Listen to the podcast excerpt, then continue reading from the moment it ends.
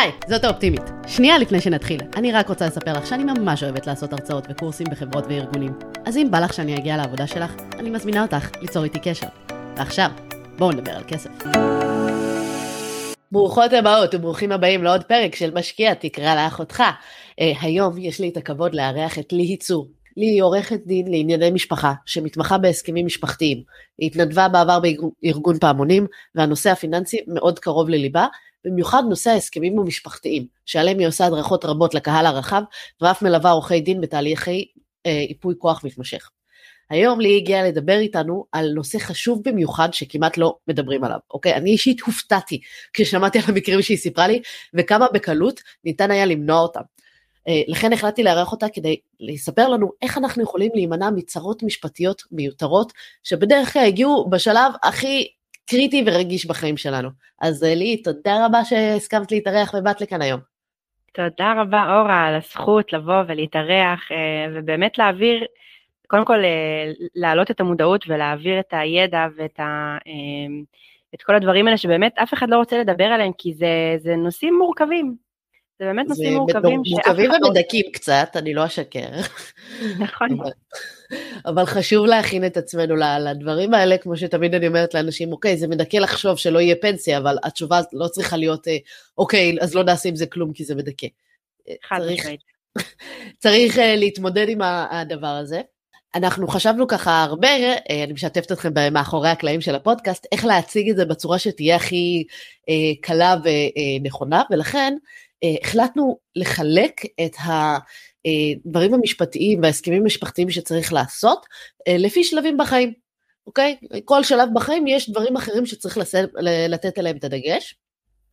ואנחנו נתחיל עם אה, אה, זוגות צעירים ידועים בציבור, זוג שרק התחיל לצאת, ככה רוצים לעבור לגור ביחד, עוד לא התחתנו, מה הדבר שחשוב שהם ידעו, מה הדברים שחשוב שישימו להם את הפוקוס מבחינת ההסכמים המשפחתיים, כדי שיישאר להם יותר כסף בסופו של דבר. ויימנעו מצרות מיותרות.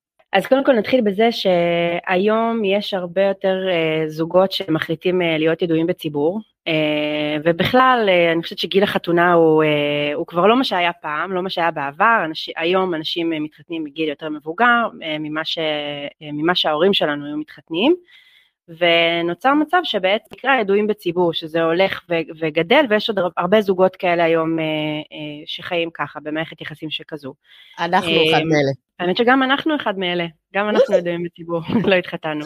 אז בעצם זה שבני זוג החליטו להיות ידועים בציבור, או לאו דווקא החליטו להיות ידועים בציבור, אבל הם מתנהגים כמו ידועים בציבור, זה לא בהכרח אומר שאין ביניהם איזשהו אה, הסכם של שיתוף מבחינת הנכסים ביניהם, אוקיי? כלומר שביום שבו בני הזוג החליטו שהם רוצים להתגרש, זה לא אומר שאין ביניהם זכויות ואין, אבל, ואין ביניהם... אבל זה לא להתגרש, זה להיפרד.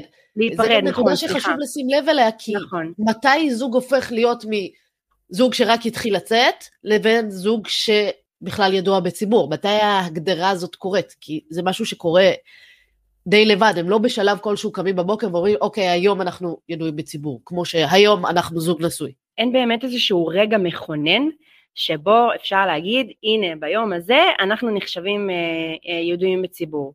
אלא אם כן בדרך כלל נהוג שביטוח לאומי מכירים בנו כידועים בציבור, ואז זה באמת איזשהו אה, תאריך שאפשר לשים אותו ככה על היומן, אבל על פניו אין איזשהו רגע מכונן שאפשר להגיד שאנחנו הפכנו להיות ידועים בציבור, זה, זה בעצם בית המשפט פיתח כל מיני פסיקות והוא בעצם בדק איך בני הזוג מנהלים את, ה, את החיים שלהם ולפי זה, לפי הסממנים האלה, אפשר להגיד האם הזוג הזה הם נחשבים כידועים בציבור או לא.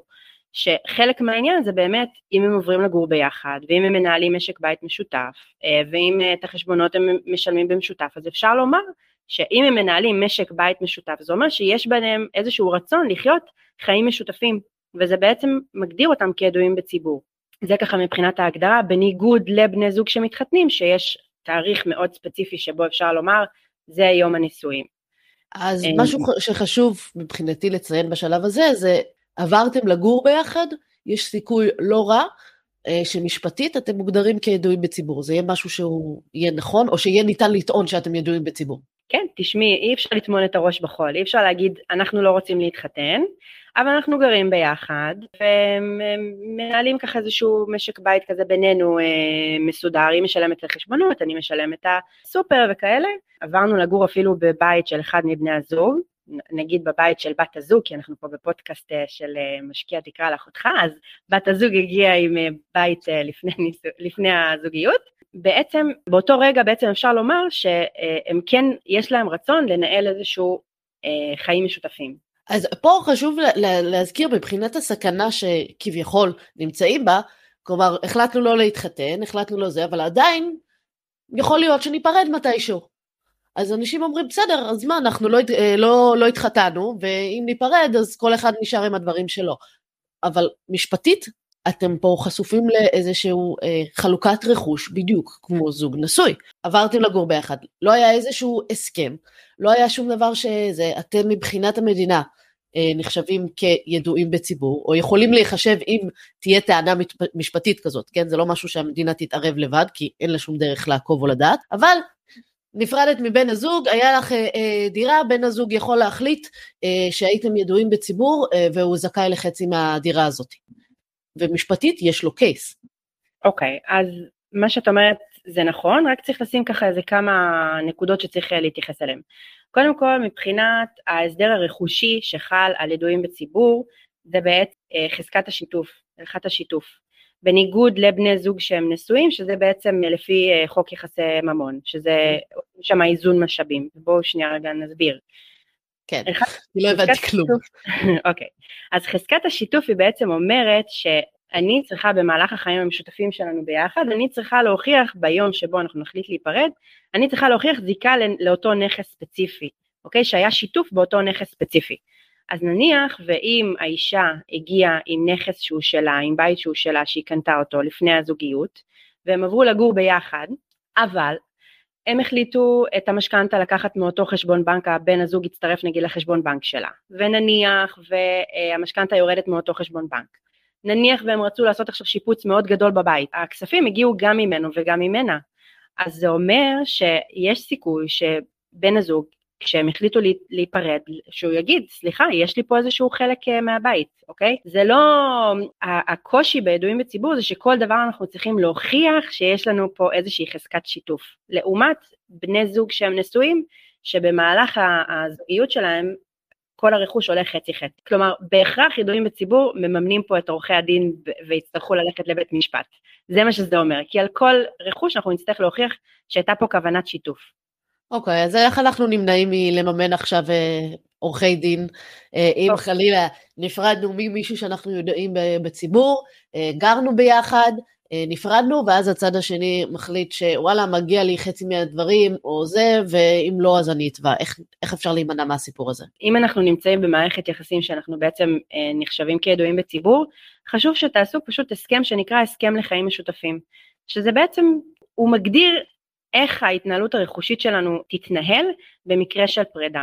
אוקיי? ואז לא בעצם יהיה איזשהו דיון על הבית הזה, הוא כן חצי שלי, הוא לא חצי שלי, את הכל אנחנו מגדירים מראש בהסכם לחיים משותפים. זה אפשר להגביל את זה אותו דבר, הסכם ממון בין, אה, בין בני זוג, שגם הוא מסדיר איך אנחנו בעצם אה, מחלקים את הרכוש שלנו במקרה של, אה, במקרה של פרידה.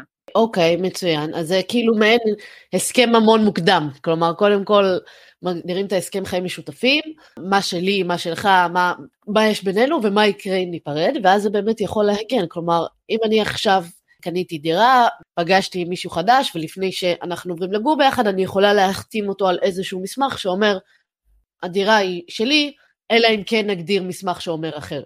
כן, כלומר גם אם אתה עובר לגור ביחד איתי באותו הבית, זה לא בהכרח אומר שיהיה לך איזושהי זיקה לאותו נכס, שתוכל לטעון אחר כך שחלק ממנו הוא גם שלך. בהתחשב במחירי הנדל"ן היום, שהם כבר uh, מרקיעים שחקים, נכון. אני חושבת שזה משהו שכמה שהוא לא נוח ולא נעים, כלומר, וואי, אנחנו הכי מאוהבים בעולם, ובחיים לא ניפרד, וזה, אז להביא איזשהו הסכם אה, משפטי, מרגיש לא נעים, אבל כלומר, שוב, אם תחשבו שהמסקנה היא שחצי מהבית יכול להיות של אותו אדם אחרי שנפרדתם, זה יכול להיות מאוד מאוד לא נעים. אז תנסו לדאוג דברים האלה כמה שזה לא נוח, וכמובן אה, הסכם חיים משותפים, כמו שאמר. אה, גם אם אנחנו לוקחים את, ה, את הסטטיסטיקה של, של פרידה בין בני זוג, הסטטיסטיקה היא רק הולכת ועולה. אז כלומר, גם אם היום אנחנו הכי מאוהבים והכי הכל יופי טופי, זה לא אומר, זה לא אומר שזה לנצח, יכול להיות שאנחנו מערכת יחסים, תחליט, נחליט לסיים אותה באיזשהו שלב, אז עדיף להתכונן לזה מראש. בסדר, אם להסתכל על הסטטיסטיקות של בכל בן אדם, כי אני מניחה שאין סטטיסטיקות על כמה ידועים בציבור נפרדו או כמה זה, כי הרבה פעמים בכלל אף אחד לא עוקב אחרי זה. נכון. זוג שעבר לגור ביחד או כאלה, אבל אם אני מסתכלת על הסטטיסטיקה האישית, כן, רוב המערכות יחסים שלי נגמרו, חוץ מאחת. ואצל רוב האנשים זה מה שקורה, רוב נכון. המערכות יחסים נגמרו, נפרדו בסופו של דבר. שוב, תיקחו את זה, זה נכון שזה לא נוח, זה לא נעים, אם אין לכם שום דבר שרשום על שמכם, יש לכם כאילו 100 שקלים בעובר ושב, וואלה, אולי פחות קריטי הנושא הזה. מצד שני, אם יש לכם כבר איזשהו הון שצברתם, יש לכם כספים, יש לכם אה, דירה, יש לכם חסכונות, תדעו שיכול להיות שזה נמצא באיזשהו סיכון ברגע שאתם אה, מתחילים לנהל משק בית משותף, או שאפשר להגדיר אתכם כידועים בציבור. נכון. אגב, אם אה, אנחנו כבר מדברים על, על זוגיות, אז בואי אולי ניתן גם איזשהו, איזושהי התייחסות גם לבני זוג שהם נשואים. פודקאסט של אה, אנחנו מדברים על השקעות ואנחנו כולנו פה שואפים, אה, אנחנו לא טומנים את הראש בחול ואומרים אה, לא יהיה לנו פנסיה אבל אנחנו נסתדר, אלא אנחנו נכון. באמת, אנחנו, המטרה היא פה שנדאג לפנסיה שלנו ושיהיה לנו נכסים ויהיו לנו השקעות. בני זוג נשואים בעצם אמרתי שמערכת היחסים מבחינת הרכוש שחלה עליהם זה בעצם חוק יחסי ממון. שזה בעצם אומר שכל הרכוש שהם צברו במהלך הנישואים שלהם הוא בעת הפרידה הוא בעצם עולה חצי חצי. הוא לא כולל בתוכו רכוש שהבאתם לפני הנישואים, והוא לא כולל בתוכו אה, מתנות וירושות שקיבלתם במהלך הנישואים עצמם. אבל, שוב, כמו ידועים בציבור, במידה ואני יכולה להראות שיש איזושהי אה, זיקה לנכס ספציפי, אז אני יכולה לטעון, נניח ואני קיבלתי ירושה, okay? אוקיי? קיבלתי איזושהי דירה בירושה, דירה באשקלון, ואני עכשיו מכירה את הדירה הזאת, והכסף של השכירות נכנס כל חודש לחשבון בנק המשותף שלי ושל אה, בעלי. ושוב, החלטנו עכשיו אה, לשפץ את הבית ולקחנו כסף מההון המשותף של שנינו ושיפצנו את הדירה. אז למרות שזו דירה שקיבלתי אותה בירושה והיא בפרידה היא לא, היא לא נחשבת כחלק סך הנכסים שאנחנו מחלקים חצי חצי, בגלל שיש פה זיקה ספציפית לשיתוף בין בני הזוג בנכס הזה, בן הזוג יוכל לטעון שגם הדירה הזאת שקיבלת בירושה גם ממנה אני רוצה אה, חצי, אוקיי? אז זה גם משהו שצריך לשים לב אליו, וכדי למנוע סיטואציה כזאתי, אנחנו בעצם נחתום על, אה, על הסכם ממון. אם אני מגיעה עם נכסים תוך הזוגיות, בהכרח אני ממליצה לחתום על הסכם ממון. נכון, זה לא רומנטי, זה לא זה, אבל אם יש פה איזה שהם נכסים שאתם אה, רוצים לוודא שנשארים אצלכם, בכל מצב, בכל מקרה, שעבדתם קשה כל החיים להשיג אותם, אז אה, כן, כדאי לעשות את זה. אני חושבת שאחד מהדברים גם שאת מעלה ככה בין השורות, זה הנושא של, שוב, במיוחד אם יש איזשהו נכס נדל"ן שקניתם לפני שהייתם ביחד, זה הנושא של חשבון נפרד. כן. עבור הנכס נדל"ן הזה. אני תמיד בעד כשנמצאים בזוגיות, אני מאוד אוהבת את הנושא של שיתוף ושל חשבון משותף והכל, אבל במקרה הזה זה נשמע שדווקא חשבון נפרד, שלשם תיכנס השכירות מהנכס, או נכון. וירדו תשלומי המשכנתה והכל, נראה שזה יכול גם לספק איזושהי הגנה משפטית. במקרה הזה, גם אם בטעות לא בחרתם לעשות איזשהו הסכם, זה יכול להקל. חד משמעית. ברגע שקיבלתם ירושה ואתם מזכירים נגיד את הנכס הזה, חד משמעית המלצה חמה זה באמת לפתוח חשבון בנק אה, נפרד מהחשבון המשותף שלכם, והכל יתנהל שם, שהכל יתנהל בתוך החשבון בנק הזה. זה, שוב, זה בעצם הפרדה. נכון, ולא להכניס את ה... ואז לא, לא ניתן לטעון כידועים בציבור, זה רלוונטי גם לנשואים. שמה? על, על חזקת השיתוף, כלומר, אה, אם מישהו התחתן, קיבל דירה בירושה, וכל הכספים של הירושה, כל הכספים של המשכנתה אה, של הדירה, השכירות, הכל נכנס לחשבון הנפרד. כן.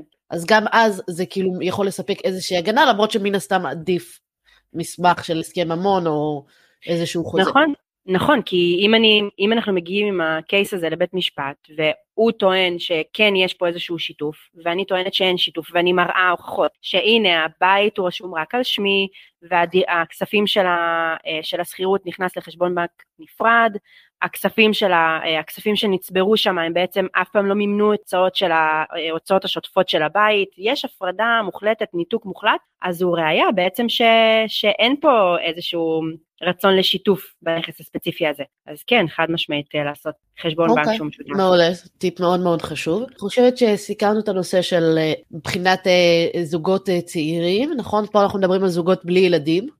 נכון. אה, אלא אם כן יש לך עוד משהו להוסיף, ואם לא, אז נעבור לא. לזוג שכבר אה, התחתן, לא התחתן, אבל אה, כבר אה, התחילו להיכנס אה, ילדים לתמונה. שזה בעצם, אני גם דיברתי איתך על זה לפני כן, שאני חושבת שזו נקודה שהיא סופר סופר סופר קריטית מבחינה משפטית, ויכולים להיות פה כל כך הרבה כשלים שאם אנחנו לא נגן, אם אנחנו לא נערוך מסמכים אה, ספציפיים שתכף נדבר עליהם, אנחנו יכולים ליפול פה לבורות חבל על הזמן, ודווקא בגלל שאנחנו מביאים ילדים קטנים ואנחנו כל כך עסוקים בלבנות את עצמנו ואנחנו בכזה, זה התקופה הכי עמוסה שלנו, נכון? אנחנו, גם אני וגם את יכולות להעיד שזו התקופה כשאנחנו מביאים ילדים וילדים קטנים, זו התקופה הכי עמוסה, אין לנו זמן לחשוב על, על שום דבר. אבל מצד נכון. שני זו התקופה הכי מסוכנת, ובואי נדבר בעצם אה, למה. אז בעצם אם חס וחלילה קורה מצב, נניח ושוב אנחנו, יש לנו אה, רכוש ויש לנו נכסים, אנחנו שואפים להגיע לחופש כלכלי אה, ויש לנו דירות, אם נניח חס וחלילה ואחד מבני הזוג הלך לעולמו ולא עשינו צוואה, אז בעצם מבחינת החוק, אוקיי, אנחנו בעצם, הרכוש מתחלק באופן הבא, בן הזוג שנותר בחיים, חצי מהרכוש של בן הזוג שנפטר הולך אליו, ואילו החצי הנוסף שנותר מתחלק באופן שווה בין הילדים. עכשיו, אם הילדים... שזה לכאורה את אומרת הוגן, אבל אם זה זוג צעיר עם ילדים קטינים, פה נוצרת בעיה מאוד גדולה. נכון, כי אם, אם אנחנו מדברים על ילדים בגירים ולא עשינו צבא, אז אפשר להגיד, הבן הזוג שנותר בחיים יכול לבוא ולהגיד לילדים שלו, תקשיבו, ילדים חמודים, אני באמת מאוד אוהב אתכם, אבל אני ואמא עשינו טעות, לא חשבנו, לא עשינו צבא, ואנחנו לא באמת מתכננים כרגע להביא לכם את כל הרכוש שלנו שעבדנו עליו מאוד קשה, עוד בעודי בחיים. אני רוצה לחיות בכבוד, להזדקן בכבוד, ואחרי שאני כבר לא אהיה פה, אז תקבלו את הצבא שלכם. אפילו יותר מזה, כלומר, יכול לא, להיות... לא, רגע, אני יודעת למה, למה את מתכוונת. שנייה, שנייה אני אגיד. אוקיי. Okay. אז באותה סיטואציה, אז, אז הוא אומר לילדים, בואו תחתמו על, על, על תצהיר הסתלקות מעיזבון, ובעצם אנחנו מביאים את כל הרכוש אה, לבן הזוג שנותר בחיים, ופתרנו את הבעיה הזאת. מה קורה כשילדים הם קטינים? כשילדים הם קטינים הם לא יכולים לחתום ציר הסתלקות מעיזבון, ואז נוצר מצב שאם אני רוצה למכור עכשיו דירה ספציפית ולהמשיך ולהתגלגל עם ההשקעות שלי, אני בהכרח חייבת לעבור דרך בית משפט, כי הרכוש הזה הוא של הילדים, והילדים הם קטינים, בואי נד... ננסה שנייה לדמיין את זה, את אומרת טוב נעבור דרך בית משפט אבל אני עדיין יכולה למכור את הנכס אז מה הבעיה? אבל אם שנייה ננסה לחשוב על זה בפרקטיקה כשאתה רוצה לקנות או למכור בית מי יחכה לך עכשיו שתעבור דרך בית משפט ותגיע עכשיו עד שתזמן אה, דיון לבית המשפט אף אחד הרי לא יחכה לך לא קונה ולא מוכר אם אתה רוצה לקנות בית חדש אף אחד לא, יח... לא יחכה לך עכשיו נכון? כן זה, זה, זה נושא שהוא מאוד קריטי כשאני חושבת על זה ש... נמצאים בזוגיות אה, ביחד, גאים בבית, ואז פתאום יש משכורת אחת פחות. אולי רוצים לעבור, למכור את הבית שקנינו, כי אנחנו עם ילדים קטנים, ולעבור אולי לבית קטן יותר, לנסות אולי להשקיע את הכסף ולייצר תזרים אה, ממקור אחר. אבל נכון. זה נמצא מצב שכמעט בלתי אפשרי לעשות את זה. נכון, כי... וגם גם אחרי שנניח ומכרנו את הבית, עברנו דרך בית משפט ומכרנו את הבית, גם אז תחשבי שהכסף הזה הוא בעצם הוא לא שלך, הוא נכנס לחשבון נאמנות עד שילדים יהיו בני 18. לא יכולה להמשיך ולהתגלגל עם ה... כלומר, אני מק... אם, אם קרה מצב כזה, אז מישהי, מישהו יכול להיות בסיטואציה שבו הם מוכרים את הבית כדי לקנות בית קטן יותר, שיוכלו לגדל את הילדים שנשארו, כי זאת בסוף המטרה של הרוב, אני מניחה, הם מקבלים אך ורק חצי מהכסף הזה להשתמש בו, חצי פשוט נעלם. נכון, של הבן הזוג שנפטר. כן, חצי, כן, שהם פשוט אה, הולך לתוך, לטובת הילדים, והילדים יכולים לגעת בזה רק כשהם בגיל 18. נכון. שזה, את יודעת, אני זוכרת שסיפרת לי את זה, ואז התחלתי לדבר עם כל החברים שלי, והם כולם נמצאים במצב כזה של אה, נשואים עם אה, ילדים קטנים, וכולם אמרו, אלוהים ישמור. התחילו לבדוק על איך לעשות אה, צבא, כי זה פשוט מלחיץ. את יודעת, אנחנו במדינה שכאילו כמה שזה עצוב להגיד, אם את חוצה את הכביש ולא באת למישהו טוב בעין, יכולים לדקור אותך. אתה, נכון, אתה אף פעם לא יכול לדעת מה יהיה. אתה באמת לא יכול לדעת מה יהיה. וכמה שאנשים אומרים, מה, אנחנו צעירים, אנחנו 20, 30, 40, זה לא, לא צפוי, לא זה. דברים יכולים לקרות, ואם לא טורחים לעשות את הצבא, שזה באמת משהו מאוד חד פעמי, כאילו לשבת, לערוך את המסמך הזה והכל, לא עושים את זה, אתם פשוט שמים את בן הזוג ואת הילדים, אתם שמים אותם במצב הרבה יותר אה, קשה. אני חושבת שיש, נוצרה מעין איזושהי סטיגמה כזאת, שצוואה זה רק לאנשים אה, ממש אה, מבוגרים, נכון? נכון? כאילו מי עושה צבא? רק אנשים מבוגרים. אבל זה כל כך קריטי לעשות צבא בסיטואציה שיש לכם ילדים קטינים, כי באמת אתם משאירים אחר כך את, ה, את הבן הזוג שנותר בחיים, גם ככה עם ילדים קטנים, גם ככה בתוך הקושי של כל הסיפור הזה, והבן הזוג שפשוט נעלם, ומשכורת אחת פחות והכל. אפשר לפתור את זה כל כך בקלות, פשוט לעשות צוואה. עכשיו שוב, צוואה אפשר, יש הרבה שאומרים לי, רגע, ואני לא יודע מה יהיה, מה, מה אני עכשיו עושה צוואה, איך אני יודע מה יהיה בגיל 60, צוואה אפשר לשנות כל הזמן. נכון. אני יכולה לעשות צוואה היום ואני יכולה לשנות אותה מחר. אפשר תמיד לשנות צוואה. אם נפרדתם, התגרשתם, אוקיי, אז אל תעשו את זה, תרישו הכל לילדים, זה בסדר, אבל כן. כל עוד אתם בזוגיות ואתם רוצים שחלילה יקרה לכם משהו, והצד השני יישאר לגדל את הילדים ולטפל בהם, אתם רוצים לתת להם את מלוא המשאבים לעשות את זה, לא שחצי ילך לילדים. אפשר נכון. לשים כל מיני נספחים בצוואה שהם חייבים להוריש חלק מזה לילדים, או למצוא יחד עם העורך דין שלכם אה, פתרונות לעקוף את זה כדי שתוכלו לוודא שהכסף גם יגיע בסופו של דבר לילדים. אבל כל עוד הם קטינים, תראי, אין בעיה... לא המשאבים לגדל אותם. לא, אין בעיה שהכסף יגיע לילדים, זה, זה באמת בסדר, אבל זה צריך להיות מתוכנן, ולא כשזה נופל עליך בהפתעה אה, ביום בהיר אחד. זה, זה, זה נקודה שבאמת הטריפה אותי. פשוט אנחנו באמת, בגלל שאנחנו ידועים בציבור וזה, ברגע שהילד נולד אז באמת הלכנו לעשות אה, אה, צבא, כי אמרנו, אוקיי, אין שום חוק שמגן עלינו, לא רוצים שאם חלילה יקרה משהו, יהיה צריך לעבור דרך הרבה בתי משפט, אז באמת עשינו הסכם אה, חיים משותפים וצוואה. אה, אה, פשוט כי זה היה נראה לנו אה, נכון, אבל הבעיה שזוגות נשואים בדרך כלל לא חושבים על הדבר הזה בכלל. דווקא בקרב ידועים בציבור יש קצת יותר מודעות, כי יודעים שאין שום, שום חוק בנושא הזה, אז קובעים מלכתחילה מה שהם רוצים. אה, אבל זוגות נשואים, חבר'ה, תקשיבו, יש לכם ילדים קטנים, לכו תעשו צבא, אל תשאירו את בני הזוג בלי יכולת לטפל בילדים שנשארו, זה, זה כל כך, כאילו לי סיפרה לי על כל מיני מקרים שיצא לה ללוות או דברים כאלה, זה פשוט עצוב, וחבל. חבל להגיע למקום הזה. נכון, במיוחד שיש פתרון משהו באמת מאוד קל. חוץ מהפן הרגשי, שזה, את יודעת שזה אולי אולי קשה לחשוב על מה יקרה אם עושים צבא, זה מאוד פשוט, קידים אותה אצל רשם הירושה וזהו. נכון, עכשיו... זה אפילו גם לא תהליך כזה יקר, זה לא זה, נכון. זה כאילו, באמת, אין, אין לכם שום סיבה לא לעשות את זה, זה תעודת ביטוח הכי טובה שיש. וואי, לגמרי. וככה אתם יודעים שאתם מוגנים, עשיתם את זה, הכל מסודר, הכל uh, מטופל ואתם יכולים ככה להיות רגועים. עכשיו דיברנו בעצם על uh, סיטואציה שבה אחד מבני הזוג נפטר. נכון. אבל אני רוצה לדבר על סיטואציה שהיא אפילו עוד, עוד יותר לא, לא מדוברת. וזו סיטואציה עוד שבה... עוד יותר מורכבת משפטית. כן, כן. וזו סיטואציה שבה חס וחלילה אחד מבני הזוג עשה תאונת דרכים, אה, נכנס לאיזשהו ניתוח ולא התאושש ממנו, והוא נמצא כרגע בסיטואציה שבה הוא לא כשיר קוגניטיבית, אוקיי? הוא לא יכול לקבל החלטות בעבור עצמו. וצריך למנות מישהו שיקבל החלטות עבורו, שייכנס בנעליו. מה שהיה בעבר, האלטרנטיבה היחידה היא הייתה למנות אפוטרופוס. עכשיו, למנות אפוטרופוס זה בהכרח אומר הליך של מינוי הזהות, אותו אדם, אותו אפוטרופוס, חייב לעשות את זה על ידי בית משפט. אחרי ש, שהחלטנו מי יהיה הזהות האפוטרופוס, אותו אדם הוא, הוא כפוף לביקורת של האפוטרופוס הכללי. כלומר, כל פעולה שהאפוטרופוס עושה לטובת אותו אדם שכרגע נמצא בסיטואציה רפואית בעייתית, הוא צריך לתת דין וחשבון לאפוטרופוס הכללי, למה הוא עושה את הפעולות האלה? תחשבי שאם יש נניח, יש לכם נכסים והשקעות ובתים ואתם רוצים להמשיך ולהתגלגל איתם, אתם חשופים לסיטואציה שאתם לא תוכלו לעשות פה פעולות, כי האפוטרופוס הכללי יכול להגיד לכם, רגע סליחה למה אתה רוצה למכור עכשיו את הבית? אז מה אם עכשיו זה מצב טוב בשוק ואתה רוצה למכור ולעשות עכשיו אה, זה? אני, אני לא, לא מסכים. תחשבי איזה סיטואציה מטורפת זאת, שמישהו אומר לך אם אתה יכול למכור או לא למכור את הבית שלך. הכספים שלך, כן. כן, זה מטורף, זה פשוט מטורף. אני מדברת פה ספציפית על העניין הכלכלי, ולא לא רק על העניין הרפואי גם, כי אנחנו פה מדברים על, אה, על כל הפן הכספי, זה אני פשוט... אני חושבת שהפן הרפואי מדברים עליו יחסית הרבה, האם אה, לתת טיפולים, לאשר כאלה, כלומר זה הפן שהוא קצת יותר מוכר, אני דווקא חושבת שהפן הכלכלי פחות מכירים אותו.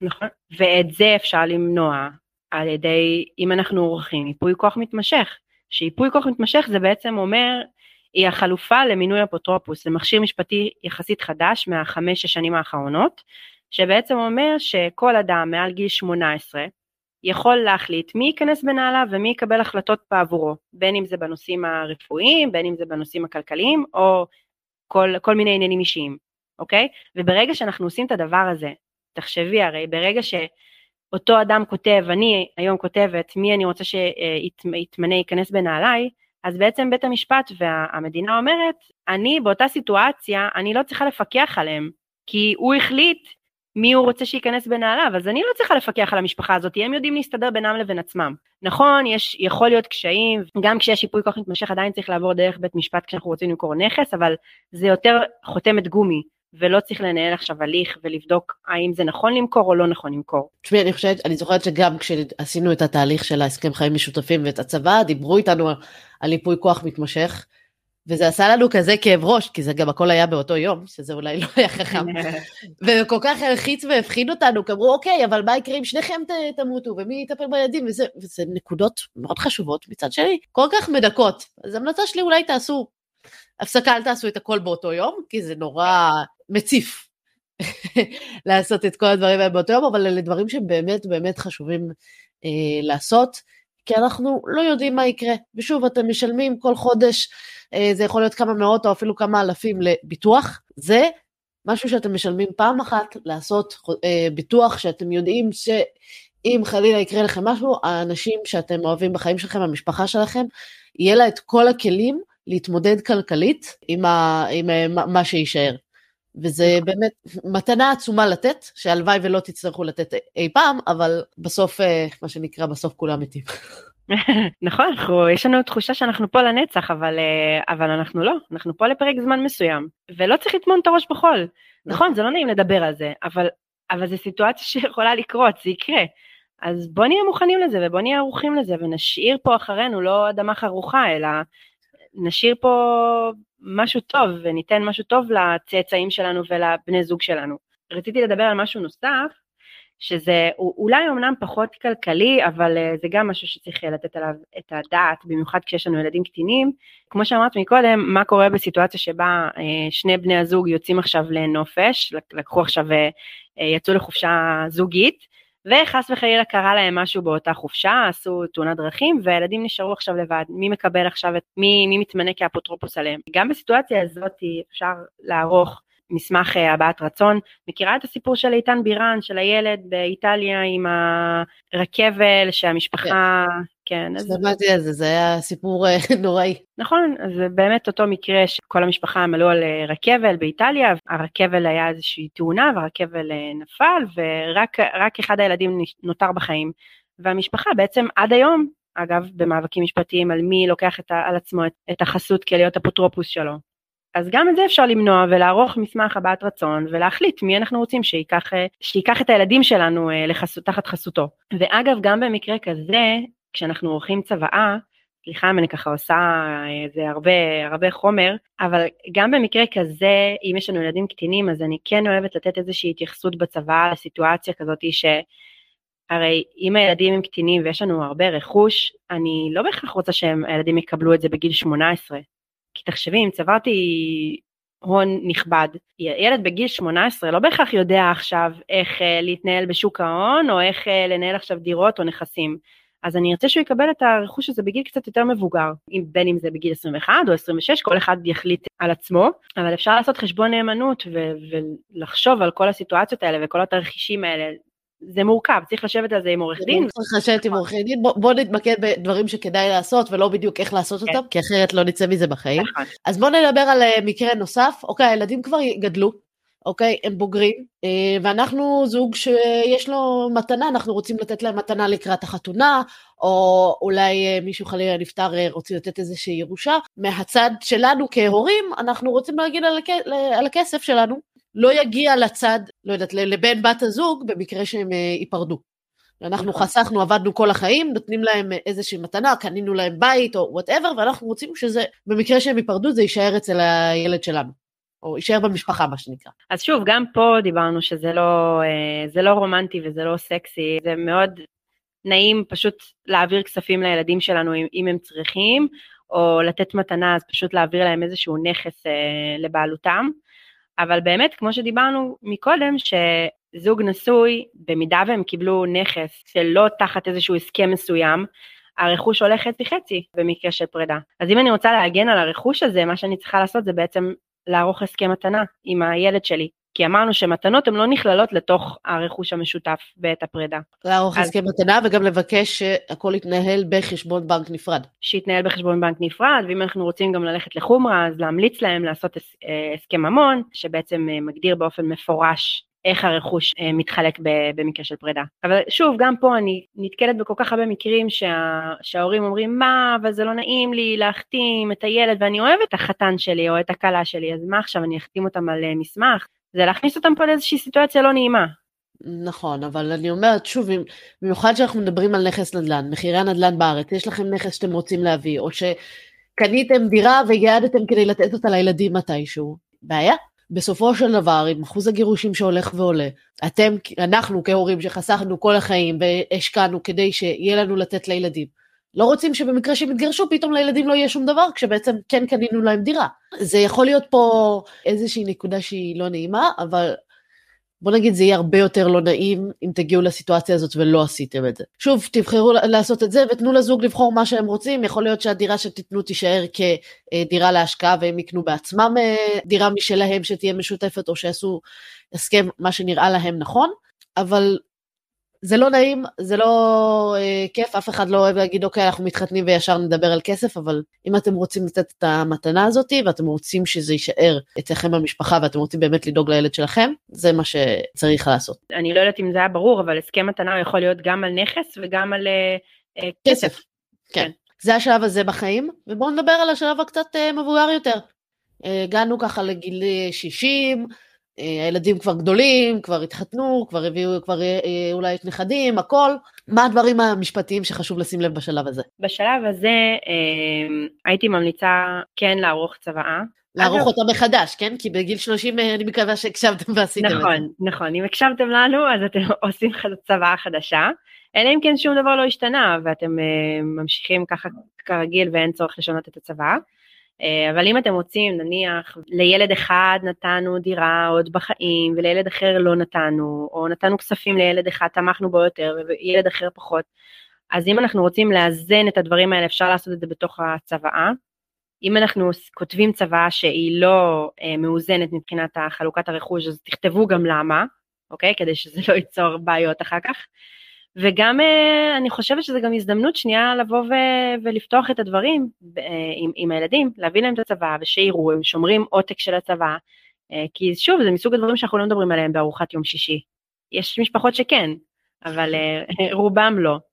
אז, אז תערכו צבא, גם כמו שדיברנו מקודם, לערוך ייפוי כוח מתמשך. עכשיו, דיברתי על המקרים, ייפוי כוח מתמשך הוא חל גם על עניינים אה, אה, רכושיים, רפואיים וכל מיני עניינים אישיים, כמו כן לצאת למוסד סיעודי או לא. אם אתם עושים צבא וייפוי כוח מתמשך בשלב הזה, אני בדרך כלל מבקשת, נניח ועשיתם כבר צוואה, ואתם עורכים עכשיו ייפוי כוח מתמשך, אז אני מבקשת בדרך כלל לראות גם את הצבא ולמה, כדי שלא יקרה מצב שנניח ויש לי עכשיו אה, ארבע דירות, ולכל ילד אני מורישה דירה ספציפית.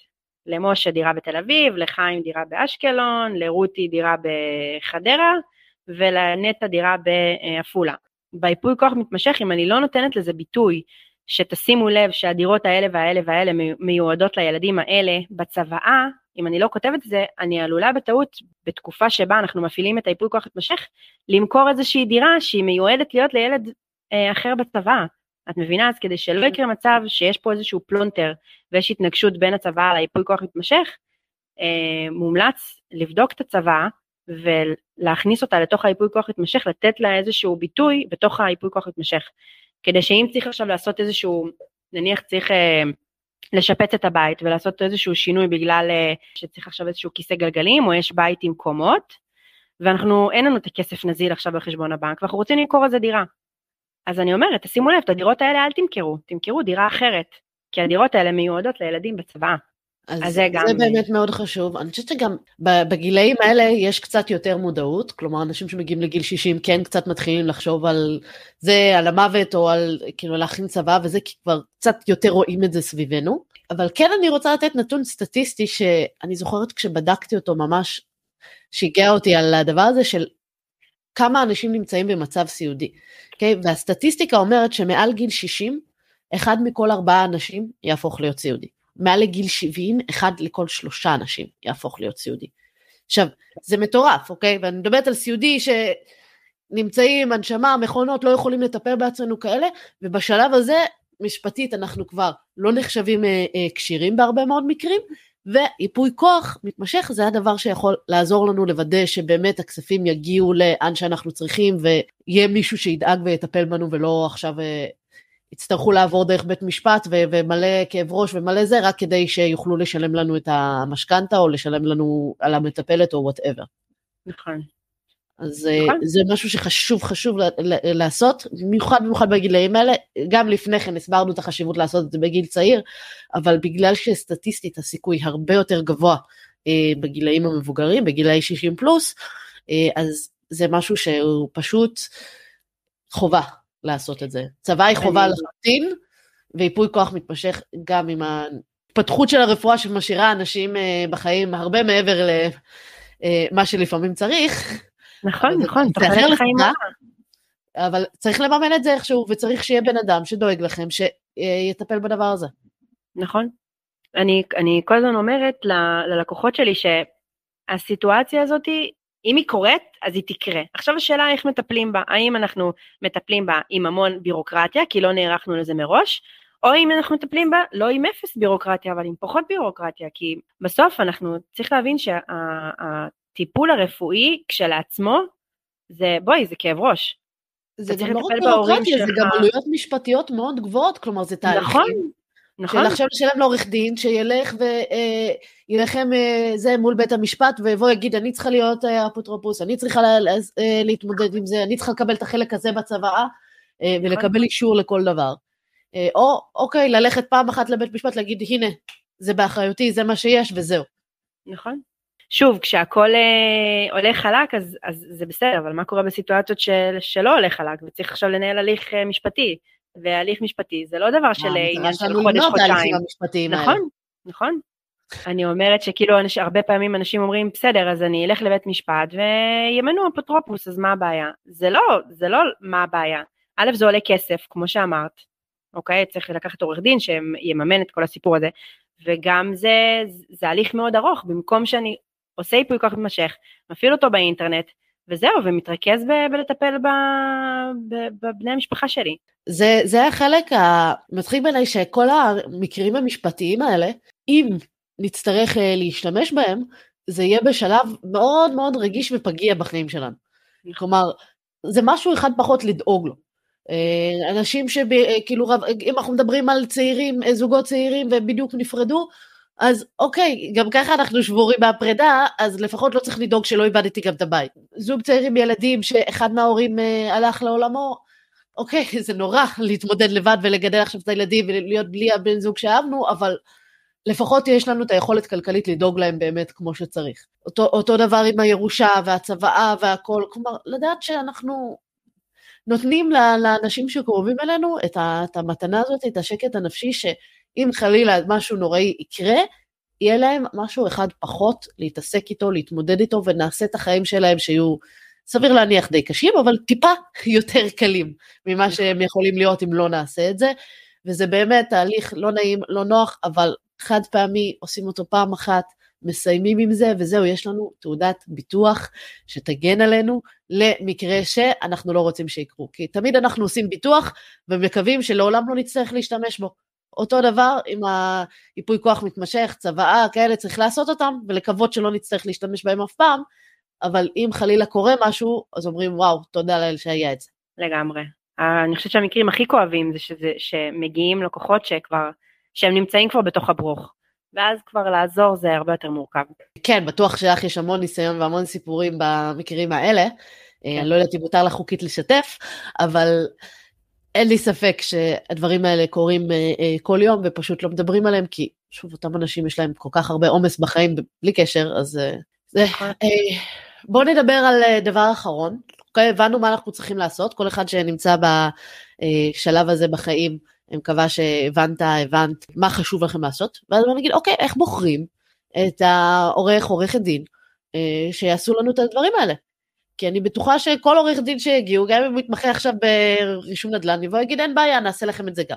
בואו נדבר על איך אנחנו נבחר את האנשי מקצוע שיעשו לנו את הדברים האלה, כי הם מאוד מאוד רגישים, אה, וצריך פה כן אה, איזושהי רמה של ניסיון וידע.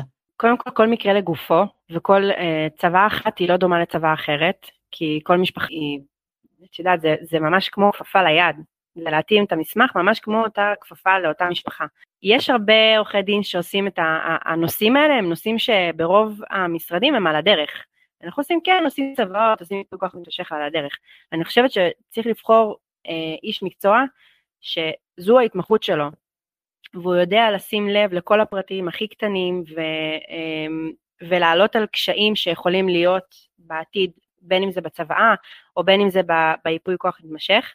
קודם כל ייפוי כוח מתמשך יכול לעשות רק עורך דין שעבר אה, הכשרה של האפוטרופוס הכללי, אז צריך לשים לזה, לשים לזה לב, ו, וצריך להכניס, גם בייפוי כוח מתמשך צריך להכניס הכל, הכל, הכל, את כל הדברים שאפשר לחשוב עליהם, ברור שיש לזה איזשהו גבול מסוים, אבל צריך לתת ביטוי אה, לכמעט כל המקרים שאנחנו יכולים לחשוב עליהם באותו, באותו מסמך, ולא לעשות איזשהו מסמך גנרי. כן, אני בוחר שהוא יהיה המיופה כוח שלי ובזה סיימנו את הסיפור, כי כי אנחנו לא פותרים את הבעיה. יש עוד הרבה דברים שצריך להתייחס אליהם בתוך המסמך, שאם לא כתבנו אותם, אחר כך אנחנו יכולים uh, להיתקע ו... חשוב גם uh, מבחינת uh, שיכירו את הנושא של uh, מיסוי, אם מדובר בירושות או בכספים שצריך להעביר, חשוב שיהיה בן אדם שגם יש לו את ההתמחות בדברים הספציפיים האלה.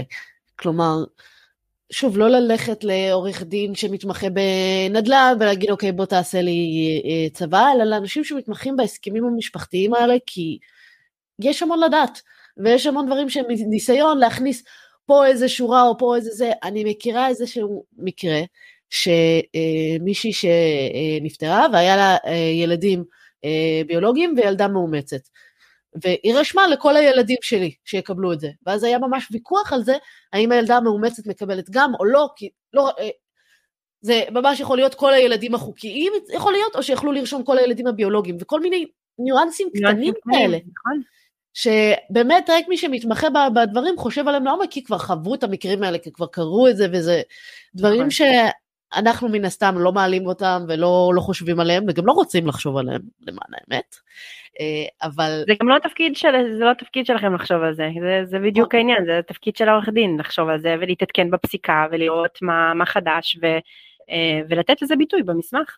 נכון, כי בדרך כלל אותם עורכי דין שמתמחים בזה גם מכירים את, ה, את המקרים של מה יכול לקרות אם לא תעשו את זה, אם לא תכניסו את המילה הספציפית הזאת של ילדים אה, חוקיים במקום ילדים ביולוגיים, אה, כן. שמוכנסת, כמו שאמרת, באופן גנרי על אוטומט. אז נכון. אה, כל הדברים האלה זה באמת דברים שחשוב לשים לב על זה. Uh, אני יודעת שלא התייחסנו בפרק הזה גם לכל הנושא של uh, פרק ב' ודברים כאלה, פשוט ברוב המקרים, לפחות בעיניי, אנשים כן הולכים לקבל איזשהו ייעוץ משפטי בדברים האלה, כי יש המון מודעות בפרק ב' ויש כאילו, אוקיי, אנחנו רוצים, כל אחד רוצה להוריש לילדים שלו, אז נכון. בדרך כלל אז כן יש המון מודעות, אבל אני חושבת שהדברים שאנחנו דיברנו עליהם היום, דברים שיש הרבה פחות מודעות אליהם. פחות מכירים, פחות מתייחסים, ו... שוב אני אומרת, חבר'ה, אם אתם חושב, צעירים וחושבים שאין לכם מה להתעסק עם הדברים האלה, אה, דברים קורים.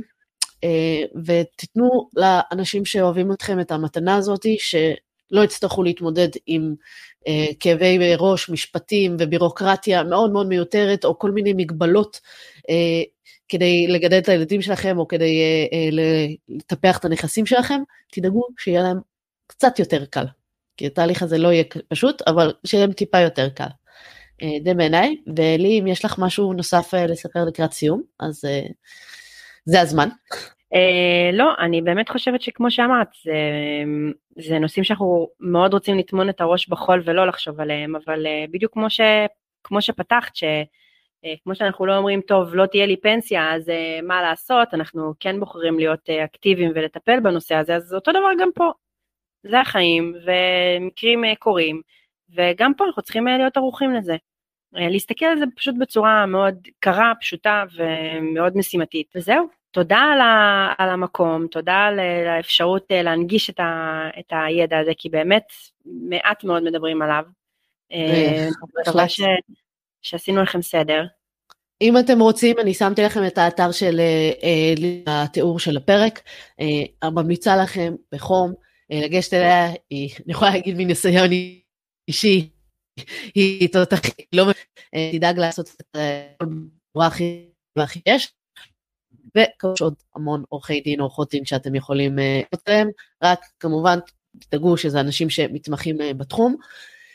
אה, וזהו, מצטערת על פרק שאולי קצת יותר מדכא, אבל כל כך כל כך קריטי כדי לוודא שהכסף שלכם יישאר במשפחה או אצל אנשים שאתם רוצים שיישאר איתם, אה, ובתקווה שלעולם לא תצטרכו להשתמש בזה. תודה רבה לכולכם, תודה רבה לי, ואנחנו נתראה בפרק הבא. להתראות. ביי ביי. תודה רבה שהאזנת למשקיע תקרא לאחותך. להמשך העשרת הידע הפיננסי, אני מזמינה אותך לקרוא בבלוג, להירשם לערוץ היוטיוב ולקורסי ההשערה של האופטימית. וגם להצטרף לקבוצת משקיעים בדרך לעצמאות כלכלית בפייסבוק. אגב, מחקרים מראים שפרגון משפר את המצב הכלכלי. כן, כן, דירוג הפודקאסט או עמוד האופטימית בפייסבוק יאפשר לך גם לפרגן וגם לעזור להעביר את המידע הלאה. כל הכישורים שדיברנו עליהם נמצאים בתיאור הפרק, אז בלי תירוצים, הגיע הזמן למעשים. נתראה בפרק הבא.